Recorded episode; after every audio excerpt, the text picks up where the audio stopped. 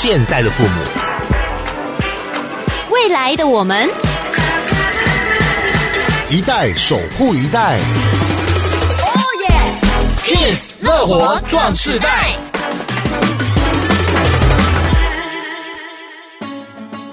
欢迎收听《Kiss 乐活壮士带》，我是曲曲，我是杨纯。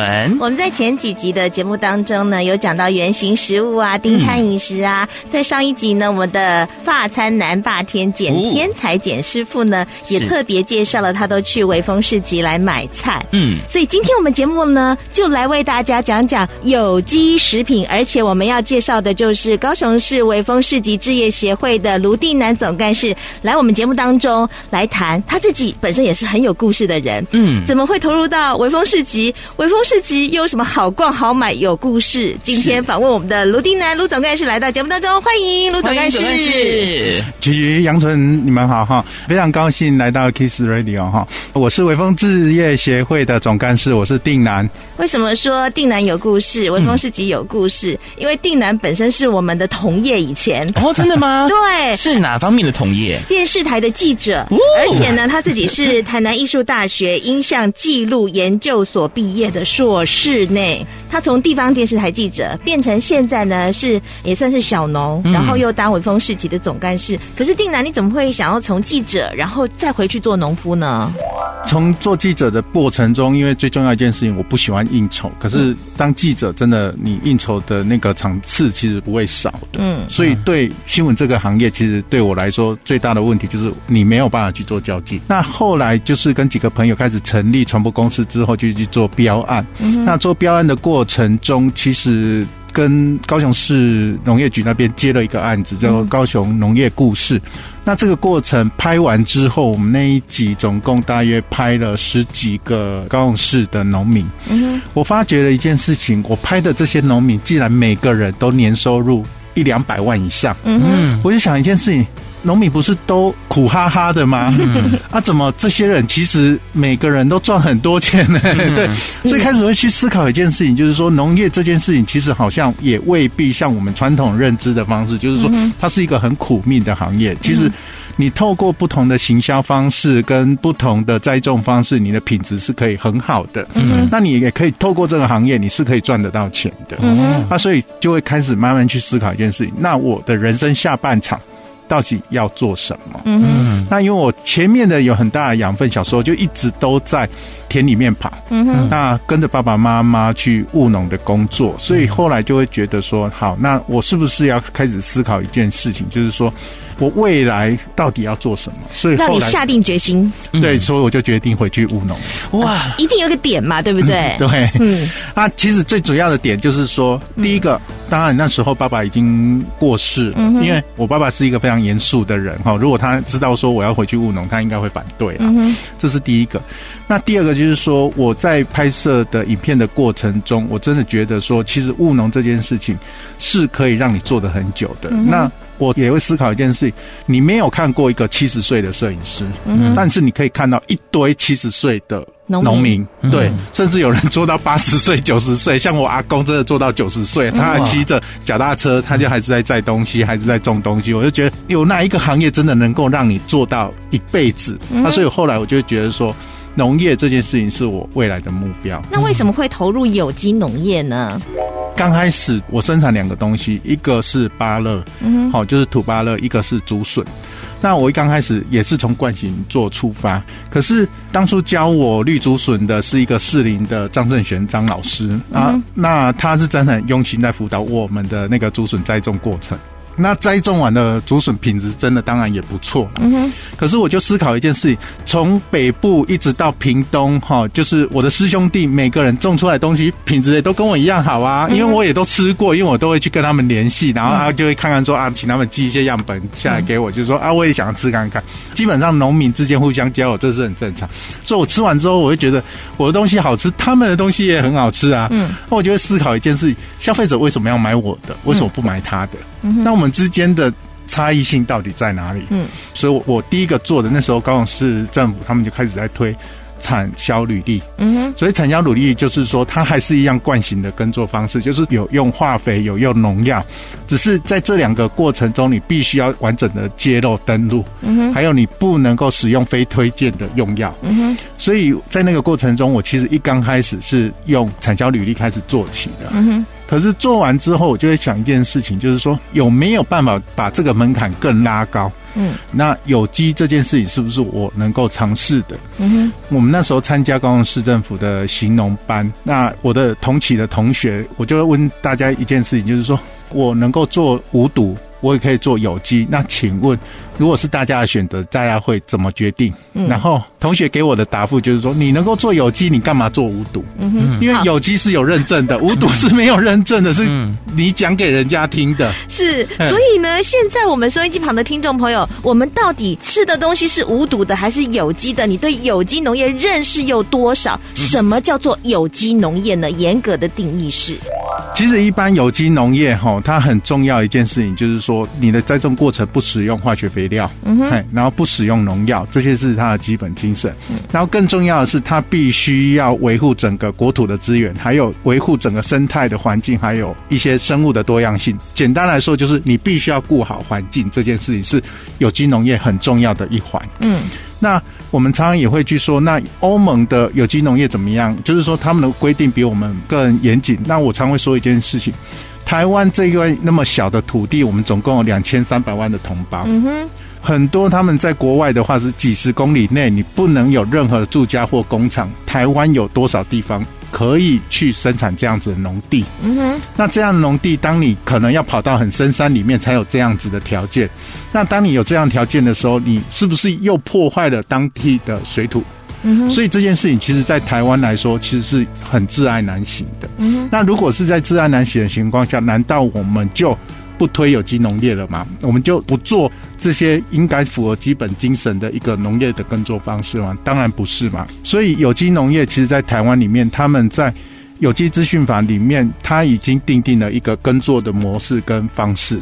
那所以这些东西，其实我们常常会说各国怎么样的标准，但是更重要一件事情，就是说我们的标准到底是什么？嗯，我们耕作的方式有没有符合我们自己国家定的标准？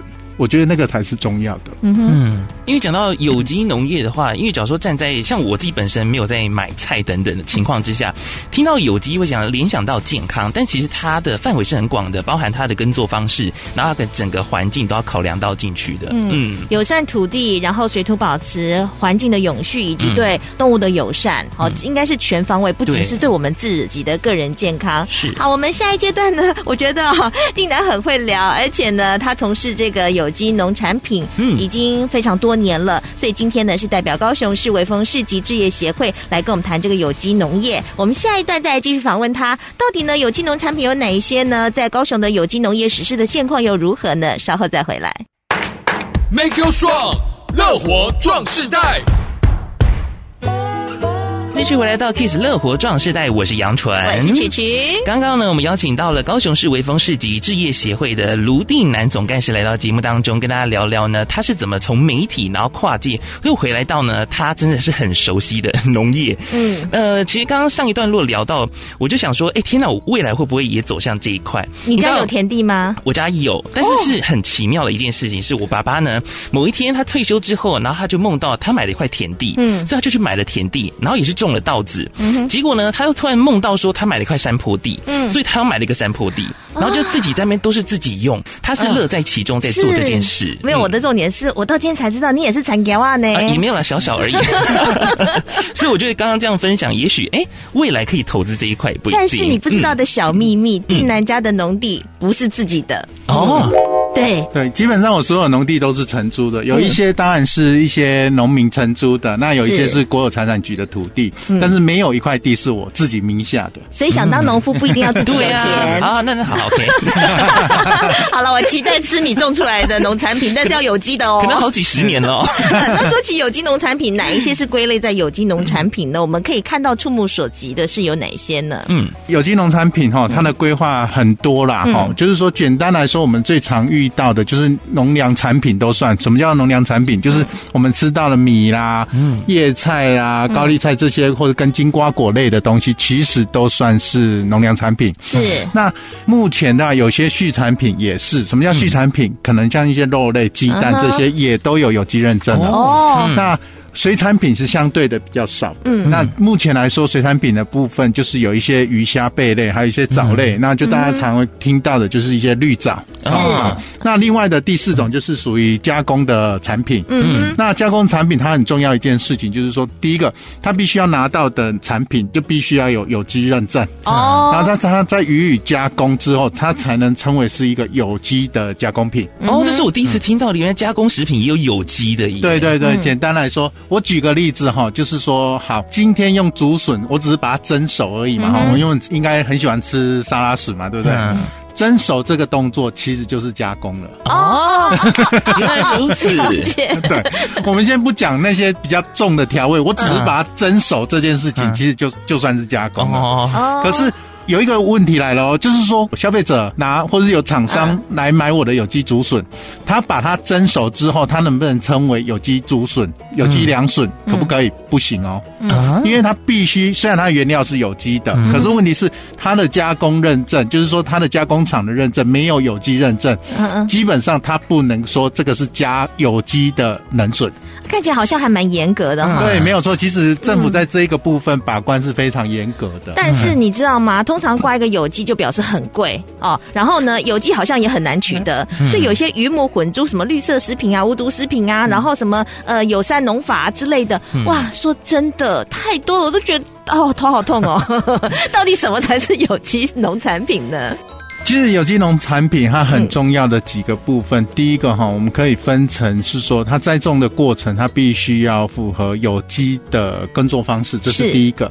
那第二个最重要的，也就是它的最后一里路，就是说它必须要认证公司去帮你做验证，嗯哼，确定你有符合这些规范，是。你才能称为是一个有机的农产品。嗯哼，那我们在贩售的时候，基本上会有两种模式，嗯、一个就是说大家可能去大卖场里面去买这些。东西，它一个是像微风市集一样，是属于小农直售。嗯，那这两个方式的包装方式会不太一样。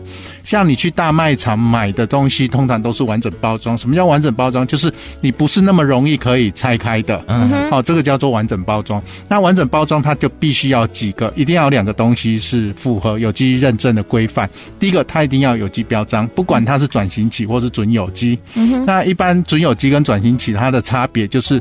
基本上你开始认证了之后，以蔬菜来说，它必须要两年的转型期。嗯哼，好，那你在这两年转型期，并不代表说你可以喷药哦，是一样也是不能喷药的，只是我们要让你的农地有一些恢复的时间，所以一般来说。嗯果树是三年，蔬菜是两年。嗯哼，它所以转型期过后，不管是转型期或者是有机，他们都会有一个认证，嗯哼，有一个标章，就有机标章是需要贴的。嗯，除了这个以外，它还要必须有产品说明，包括品名、生产者，还有它的认证单位，还有它的生产位置，这些东西全部都要揭露。如果少了一个，它基本上是会被罚的。嗯哼，然后。一次罚多少？很可怕哦！Oh my god，六万块哦！哦，oh. 我们会希望这个环境做得更好，嗯、也尽量让一些不孝的业者不要心存侥幸。哦，对对对，我觉得这件事情很重要。重点不在罚他们，嗯、而是重点是。既然我们已经做了有机的一个规范了，嗯、我们其实应该是这样说，你就是要把它做好。嗯，还蛮多的。总干事为什么会这样讲？因为太多人用心在做有机，嗯、他不容许一颗老鼠屎来坏了他们这些认真的农民，哦对，啊、对，对吧？嗯、那这个是你在大卖场遇到的状况，就是你在买有机农产品的状况。是那。嗯到我们小农直售的部分，我们称为就叫做是裸卖了。嗯，裸卖的方式就是我们会摊在桌面上，让你自己挑你需要的量，还有挑你喜欢的样子、长短之类的。嗯嗯那我们的方式就是，你必须要有一件几件事情。第一个，我必须要把我的有机证书的影印本给你看。嗯嗯。好，同样的，假设我那个有机证书影印本已经过期了，也是不符合法规的，一样还是要被罚。好，这是一个。第二个就是说，我们必须要告诉你，就是说它的生产地到底在哪里。嗯，这些东西也都是要标示的。嗯，所以。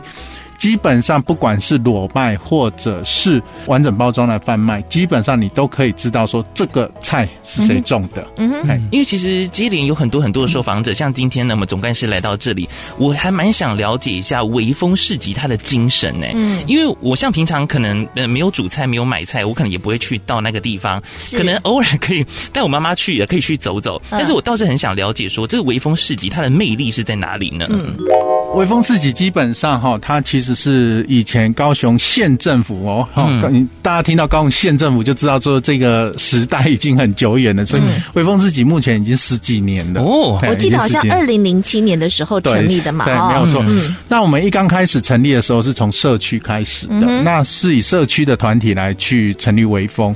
可是后来随着政府鼓励做有机的时候，因为大家来卖的通常也都是一些自己种的一些农产品，嗯，所以大家就在思考一个出路，就是说未来我们到底要走哪一个方向？所以后来大家决议之后，就是说好，我们开始做有机这件事情，嗯，所以所有的微风一就从一般的可能社区开始，大家全部都加入有机的耕作了，也通过认证。那这个过程中，其实我们很重要一件事情就是说。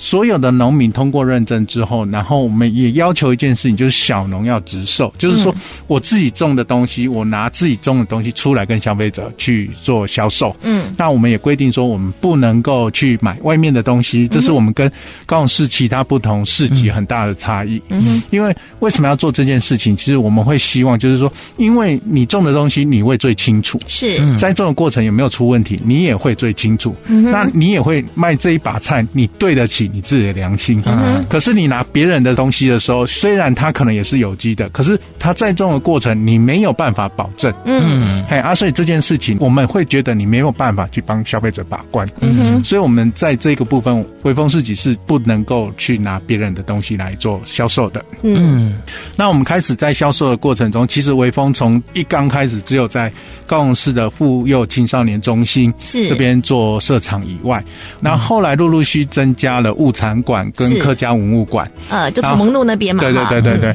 然后还有就是高雄师范大学那边高师大的那个邮局前面，是。可是那边的腹地还是比较小了，所以后来我们就在这一阵子就找了一个新的菜市场，叫文化市场，把它做一些简单的改装跟清洁的动作，然后把所有农友移到那边去。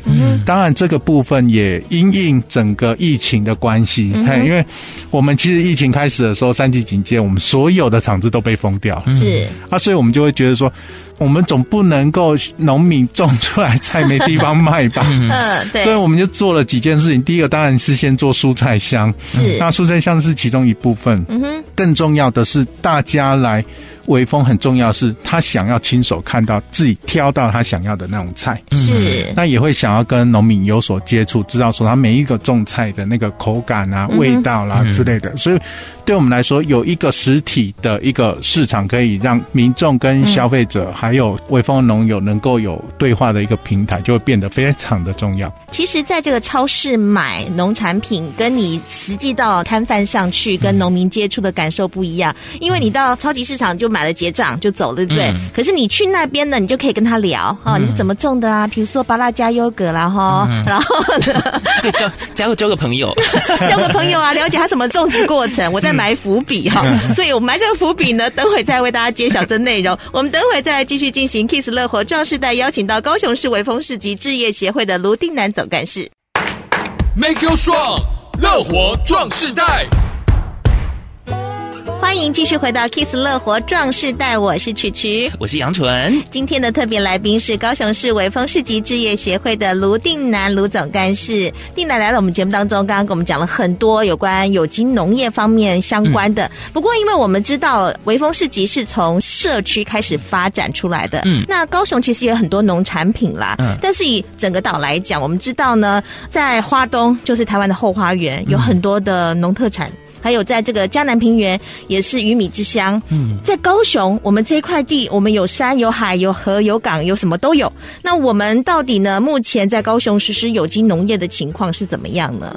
高雄哈、哦、这几年其实我们一直都是一个农业的重镇啊。是。那从一刚开始的规划里面，包括有机的部分，就有包括像桥头的中期专区，是。还有美浓的有机示范区，还有山林的有机示范区，还有前一阵子在八八风灾之后，郭台铭先生他在那个山林那边主持的永林有机农园哈，所以其实我们总共的面积，高雄市的部分总共有大概有一百一十五公顷，嗯、这个专区的部分，嗯、然后农民的部分就有五百多个是做有机的农民，嗯、那这边面积加起来有一千多公顷。其实以高雄市来说，我们是全国排名第三的。嗯、哦，就是我们以六都来讲的话，高雄市就是高雄县市合并起来之后的高雄市嘛？对，是，是全国第三。对，那还是很好奇，想问前面两名。花莲应该有吧？有啦，有啦，因为因为第一个我们要说的就是说，因为他们的耕地面积本来就大。嗯，是。简单来说，举个例子，就是说。在高雄，我们可能计算农地的面积都是以分来计算嘛。嗯、可是你跑到花东去，那都是以甲来计算，嗯、那个单位本来就会不太一样。地理条件不同啦，嗯、只是说哈，好奇一下嘛，问了一下。不过以高雄来讲，在全国第三，从事有机农业，这也算不简单了。嗯、算是高雄市政府也很全力支持投入在有机农业的产出。嗯，那我们刚刚讲到，就是说高雄还有一个微风市集，就是大家常会去采购有机农产品的地方，嗯，但是呢，每一个好像农民都有特色，像上次简师傅就介绍了好几家农民的产品，嗯、对不对？他就会特别挑说，哦，他想要哪一个，哪一个是买哪一家的。是在高雄就要行销高雄的特色农产品，对不对？嗯、所以介绍一下高雄有哪些有特色的有机农产品呢？OK，其实台湾很小啦，是我们常常说宜兰种的东西，可能高雄也有种。是我举个例子，以巴乐来说，真的就是从宜兰、嗯、花莲，你想到县市没有一个县市没有种。巴乐，嗯哼。可是当我们说芭乐这件事情的时候，大家会想到第一个燕巢芭乐很有名，对，燕巢的珍珠芭，对。然后我又讲到一件事情，就是说燕巢跟大社两个就相近而已。嗯哼。燕巢的芭乐很好吃，大社的芭乐。会有差吗？好像，因为他们蛮近的，对，而且呢，那边其实风土风土水情差不了太多，真的不会差太多。台湾的农产品很多，其实只有气温跟经纬度的关系，会栽种的果树或者是蔬菜会不同以外，是。基本上你所有东西可能南到北都会是很类似的。嗯哼，唯一的差别，其实我常常会说，最重要一件是，谁种出来的，嗯。哦，那个才是会有最大的差异性。哦。那简单来说，我以微风来说好了。嗯微风里面在湖内有一个叫陈文选陈大哥，他们种的莲藕甘甜以外还会脆嫩，嗯，好，这是跟其他莲藕很大的差异的地方。是，那炖起白骨来真的非常的好吃。是，那他们也有做莲藕的一个把它熬汤变莲藕汁的部分，其实也都还不错。是，那另外的话，最远的在那马夏的那个明显大哥，嗯，他就是最主要生产的是梅子。嗯，那他的梅子就是你大家听得到梅子的产品，他几乎也都有。简师傅上一集。对对对，应该也都是有他的。嗯，那另外的话，其实包括像陈嘉诚他们，他们就是种稻米的。嗯，那他们曾经得过六届吧，嗯，好经典好米，哎，嗯，而且还有一次得到头等奖。哦，哎，所以他们的米的品质真的非常的好吃。嗯，那其实有一些特色的一些水果，像我种的部分，就是一般大家都会种珍珠芭乐嘛，有台湾差不多有八九成都是种珍珠，那我就没有种珍珠。嗯，标新立异哦。有几个原因哈，我是种土巴乐的，那有几个原因。第一个原因就是说做市场区隔啦，是就是标新立异也是啦，因为因为我会觉得珍珠芭乐这个市场没有非我不行，就是大家都可以种很多，不是非我不行。是，其实我有一段时间也会想说，其实我们土芭乐已经三四十年了，是那个植株也三四十年了，特色在哪？我那时候就想到一件事情，就是说，第一个当然做市场区隔，当然已经不再去。生产这个东西了，是。那我是不是就继续生产？原因就是说，当然它是一个西夏的，可是相对的老一辈的他们会想啊，怀念小时候吃芭乐那种会有香味的芭乐。我也喜欢吃土芭乐，加一。嗯，那所以我就会想说，好，那我就继续种这个东西。然后是。第一个做市场区隔，第二个就是说，台湾已经慢慢步入老年化的社会，这个是不争的事实。嗯哼。那脆的芭乐其实目前大家可能是主流市场，可是再过十年、二十年之后，只能吃软芭拉，我们只有软芭拉可以吃。对，那你又买不到，那这个时候怎么办？嗯，那所以我就觉得说，反正这个市场就是珍珠芭乐不是非要我不可，那我就好好去经营这个土巴乐的市场，而且土芭乐基本上可以采硬的跟采软的，都可以采。那我为什么不采硬的？因为我会觉得它硬的吃起来就跟珍珠芭乐差不多啊。那那我干嘛去采这种小颗的？是，除非有客人他的特殊需求，我会帮他采。为什么它熟的？其实第一个，它的养分还有它的营养程度是最好的，因为它已经完熟了。所以大家一定会记得一件事情，就是说，鸟类它通常或者是一些动植物，它通常都是吃完熟的东西，它不会，除非没得吃，它才会吃很轻的东西。在脏哎，对，大家知道这个是动物的习性，就代表说，第一个它最好吃，嗯，第二个当然它的营养最好，是。啊所以其实我后来就会觉得，那我就是。固定采熟的就好。真的要想了解每一个农民他们用心栽种的过程，就去逛逛市集嘛，跟他们聊天嘛。他们这么用心，你会好好的告诉你他怎么栽种的嘛。他们都很好聊的。对对啊。但是我必须要在节目当中最后结束，因为本身阿南也是种绿竹笋，嗯，告诉我们挑绿竹笋的 p e b b l e 诀窍。挑绿竹笋很重要一件事情就是，它第一个一定要白皙，白皙。嘿，然后竹笋哦，很多人喜欢挑短的，其实短的不一定是正确的。嗯哼，为什么说挑短不一定正确？其实竹笋它有一段生长期哈，差不多过了那个生长期之后，它会长得特别快。是在那之前，它会长得特别慢。嗯哼，因为它要在超过泥土的时候，因为还没超过泥土，动物看不见，嗯，所以它可以慢慢长。是，它等一出了泥土之后，它要长得很快。嗯，它长得很快，因为它怕。动物把它吃掉，它怎么知道啊？所以 天性嘛，对对，就是天性哦。这就跟为什么龟能够回流一样，就像杨为什么长这么高一样。对，这个就是天性。所以也就是说，当它要开始往上冲的那一段距离，就是在它最嫩也是品质最好的时候。是啊，那个是什么时候？你的口径切开的部分的两倍半，就等于它的长度。哦，嗯，好，这样明白吧？好，我们可以收播了。总算让大家听到一个选绿竹笋的诀窍了。嗯，呃，但是呢，想要了解每个农民种这些有机农产品的用心，就请大家可以到市集去逛一逛。是，今天非常谢谢高雄市微风市集置业协会的卢定南总干事来到我们节目当中，谢谢定南，谢谢大家，嗯，好，欢迎来微风市集。乐活 Q&A。大家好，我是微风市集的总干事，我是定南。市面上常听到有人标榜贩售无毒的蔬果，请问这是指有机农产品吗？